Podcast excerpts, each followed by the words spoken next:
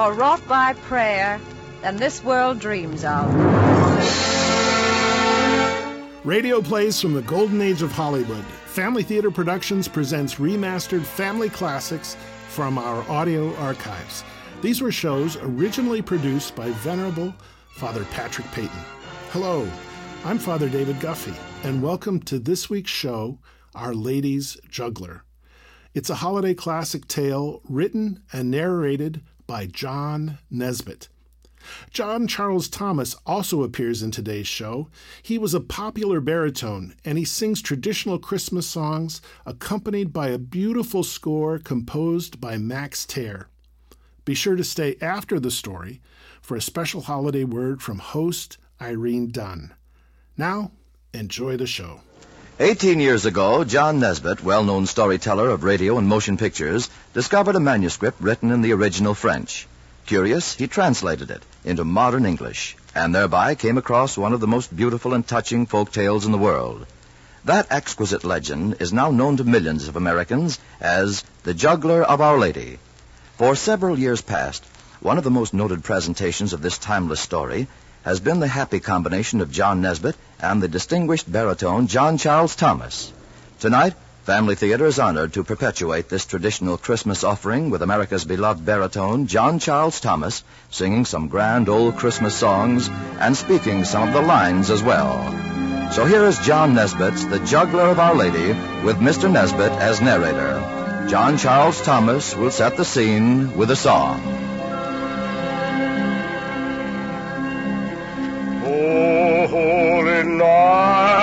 The stars are brightly shining.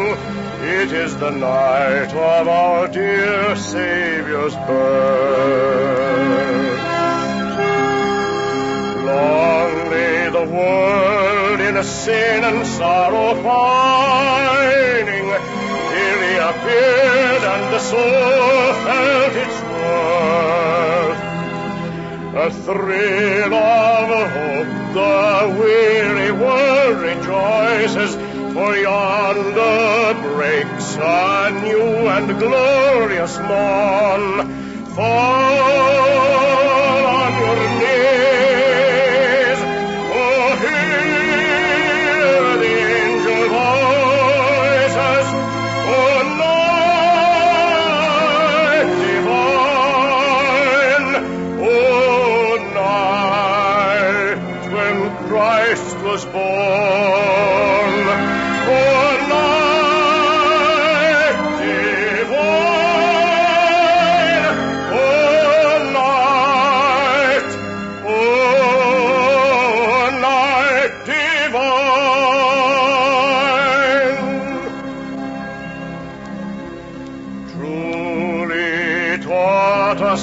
love one another. His law is love and his gospel is peace. Chain shall he break, for the slave is our brother, and in his name all oppression shall cease. Sweet hymns of joy in grateful chorus raise we, let all within us praise his holy name. Christ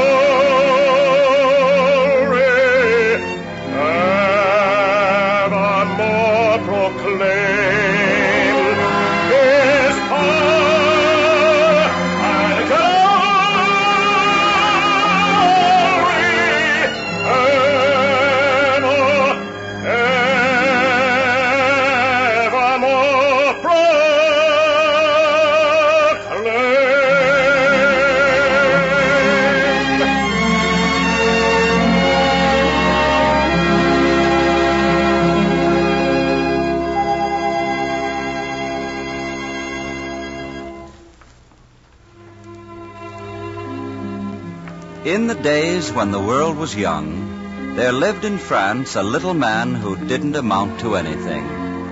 Everyone said that he didn't amount to anything, and he firmly believed this himself. For he was just a poor traveling circus entertainer. He was a juggler. He couldn't read or write, and all that he really knew how to do was to go about from town to town following the little country fairs and doing his tricks for the children and earning a few pennies a day. His first name was Barnaby, but of course he was too unimportant to have any last name at all. Now, when it was summertime, and the weather was sunny and beautiful, and the people were strolling around the streets, and the young lovers were holding tightly to one another's hands in the park, well, then Barnaby would be very happy, because he would find a clear place in the village square and he would spread out a strip of old carpet on the cobblestones, and on the carpet he would perform his tricks for the children and the grown-ups alike. Now Barnaby, although he knew that he didn't amount to anything, of course, was a wonderful juggler. You wouldn't believe half the things that man could do. At first, he would only balance a tin pie plate on the tip of his nose. But when the crowd had collected, he would then stand on his head and juggle six golden colored balls in the air at the same time, catching them with his foot. And sometimes he would actually stand on his head and juggle 12 sharp knives instead of the golden balls and catch the knives with his feet too. And then the people would applaud and the children would jump up and down with delight and a whole rain of pennies would be thrown down onto Barnaby's carpet. Wonderful! And at the end of a day's work like this, well, then Barnaby would collect the pennies in his hat, and before wearily resting his aching muscles, he would kneel down reverently and thank God for the hatful of pennies and always the people would laugh at his simplicity, and everyone would say that Barnaby would never amount to anything. But all this is about the happy days in Barnaby's life. The summer days when the sun was shining and people were willing to toss a penny to a poor juggler. But ah, when winter came, then Barnaby could afford no place even to sleep and he had to wrap up his juggling equipment in the old carpet and trudge along the muddy roads, begging a chance to sleep a night in a farmer's barn, or entertaining the servants of some rich nobleman in the kitchen in order to get a meal.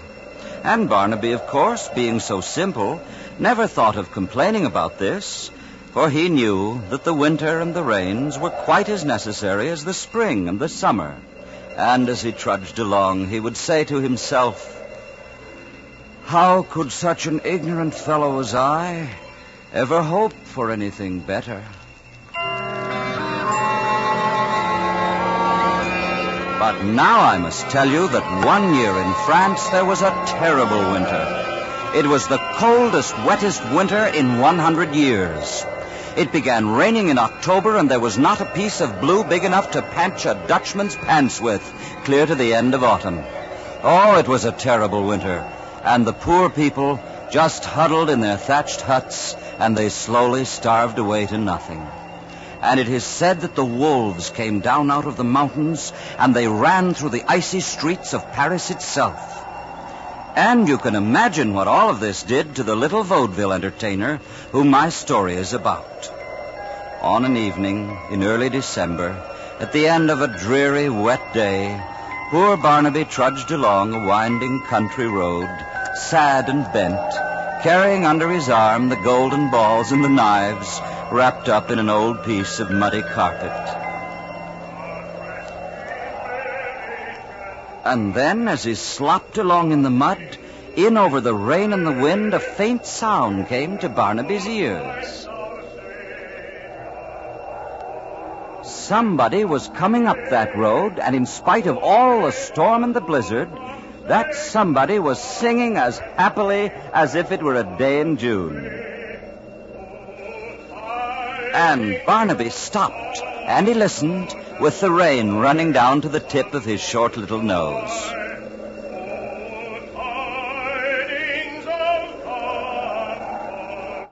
And then, through the mist at last, Barnaby saw a strange sight.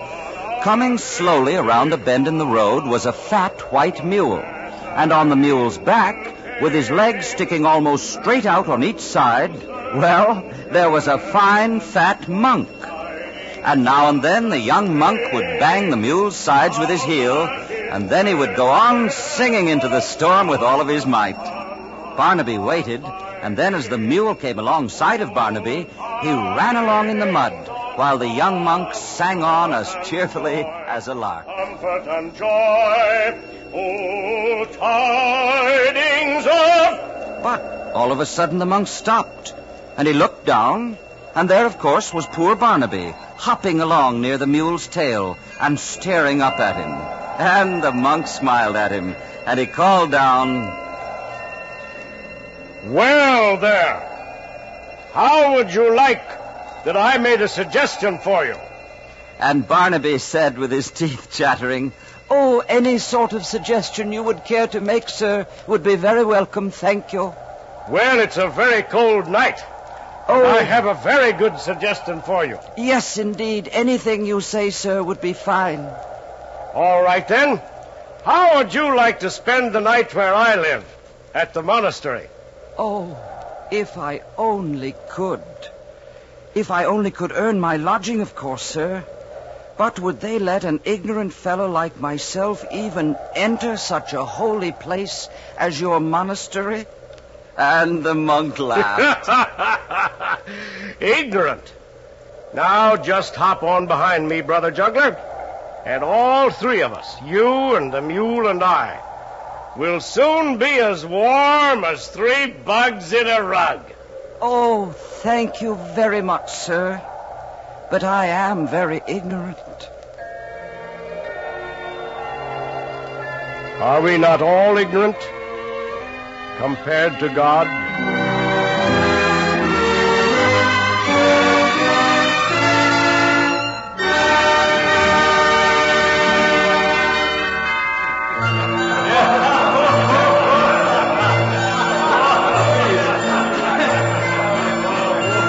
And that night, sure enough, Barnaby found himself seated at the table in the huge dining room of the monastery.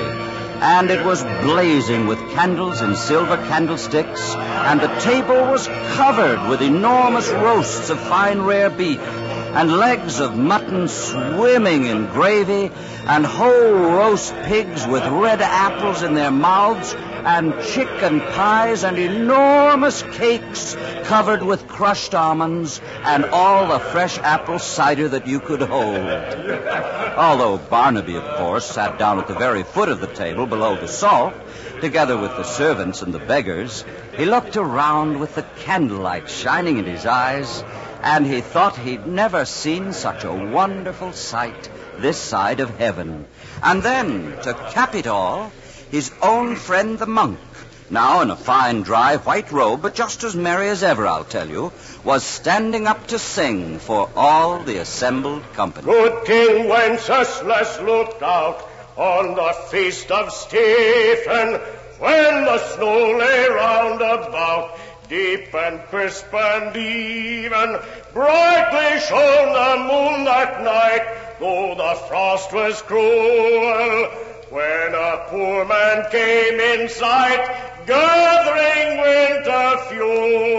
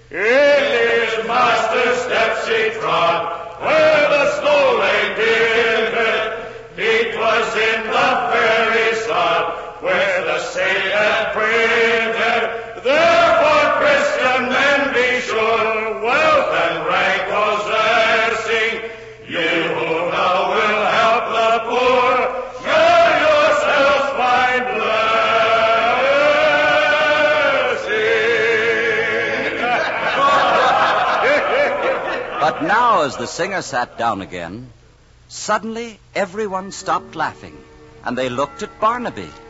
For he had risen, and he was trembling, and now he was running clear around the table, right to where the lordly abbot, who was the head of the monastery, sat at the top, and there Barnaby sank to his knees. Father, grant my prayer. Please let me stay in this wonderful place and work for you. Oh, I cannot hope to become holy, of course, like one of you. I'm too ignorant for that. But let me work in the stables or mop up the kitchen floors and worship in the chapel with you. And the fat, jolly monk who'd met Barnaby on the road, well, he turned kindly to the abbot. This is a good man, simple and pure of heart. And so the abbot nodded, and that night Barnaby was given a cell to sleep in. And he put his carpet with the juggling equipment under the straw mattress. And before he fell asleep, he solemnly swore to himself that never again would he go back to his disgraceful old job of juggling six golden balls and twelve sharp knives. And in the days that followed, everyone couldn't help smiling to watch Barnaby work. He would scrub the flagstones of the chicken floor until they were so clean that you could eat off them. And then he would polish the big copper kettles until they shone like gold. And when the chapel bells rang out for services, then he would always creep humbly in by the side door and kneel down alone in a dark corner. And yet, all through those early days, his face shone with happiness from morning to night. Until two weeks before Christmas. And then a bewildered expression began to appear upon his simple face. And slowly his joy appeared to turn to misery and despair. For around him he saw every monk busy, busy preparing a gift to place in the chapel on Christmas Day. Oh, there was Brother Maurice, and he was a painter, and he would take gold and silver and rare enamels and paint exquisite little miniature pictures on the corner of each page of a Bible. And he was working from dawn to darkness to finish this magnificent gift by Christmas Day. And then there was Brother Marbode, who was a sculptor, and he was finishing a statue of Christ. And he spent all his hours in chiseling stone so that his beard and his eyebrows and his hair were always white with stone dust. And there was Brother Ambrose, who was writing a new hymn, and Brother Joseph, who was composing the music for it. And everywhere that Barnaby went, there were these educated and trained men following their work, and each of them making a beautiful gift to dedicate to God on Christmas Day. And what about Barnaby? He could do nothing. He would go to his tiny cell, and there he would unwrap his old juggling equipment from the carpet and then he would gaze at it sadly. I am but a rough man, unskilled in art. I can't read or write. All I know how to do is, is to perform a few tricks. Everybody here has a gift to present except me.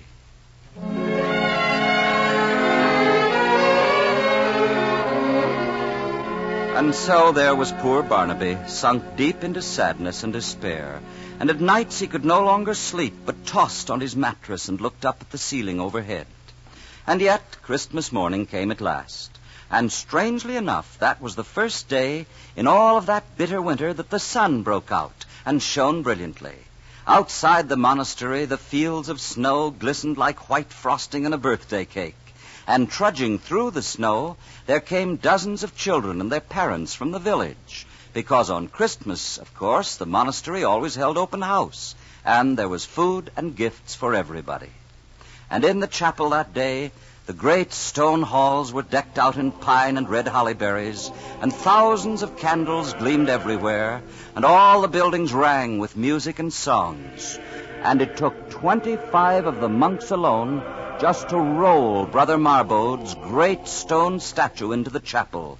And then the choir sang the new song that had been written by Brother Ambrose, and every monk went humbly forward to present his gift to God. And where was Barnaby all of this time? Well, he wasn't to be seen anywhere.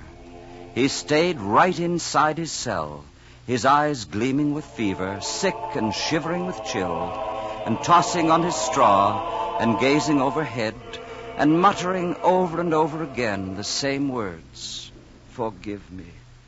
I have no gift to offer. I have nothing to give that's worthy. Forgive me. And then a strange and terrible thing happened. A thing that no brother in that great monastery would ever forget during all the days of his life. For that evening, after the visitors had gone home and the chapel was deserted, and nearly all the brothers were asleep on their hard beds, the plump, jolly monk who'd brought Barnaby to the monastery now went running down the halls, and he smiled no more. He was white as a ghost, and he pounded over the stone floors right to the private room of the abbot, and he shoved open the door without knocking, and panting with excitement, he seized the abbot by the arm. Father, a frightful thing is happening. The most terrible sacrilege ever to take place in our church. Come with me. Without speaking a word, the abbot joined him, and the two men ran down the corridors. They burst through a door, and they came out on the choir balcony that was at the rear of the chapel. And the monk pointed a trembling finger down toward the altar. And the abbot looked, and he turned white in color. God forgive him, he has gone mad.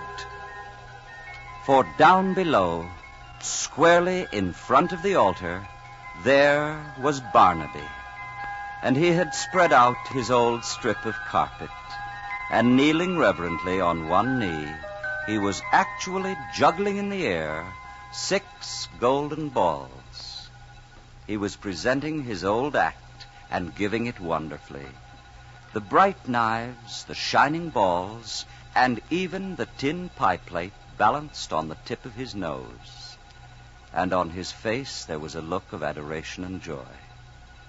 We must seize him and drag him away, cried the abbot, and the two men turned toward the door. But at that exact moment, a dazzling light suddenly filled the chapel. It was a brilliant beam that came directly from the altar, and both the monks sank to their knees. For as Barnaby had finished his juggling act and knelt exhausted on his carpet, they saw the statue of the Virgin Mary move. And she came down from her pedestal, and coming to where Barnaby knelt, she took the blue hem of her robe and touched it to his forehead, gently drying the perspiration that glistened there. And the light dimmed, and up in the choir balcony, the brother who had befriended Barnaby smiled again now with deep happiness, and he turned and he spoke very quietly to the abbot. God has accepted the only gift he had to make. Blessed are the simple in heart, for they too shall see God.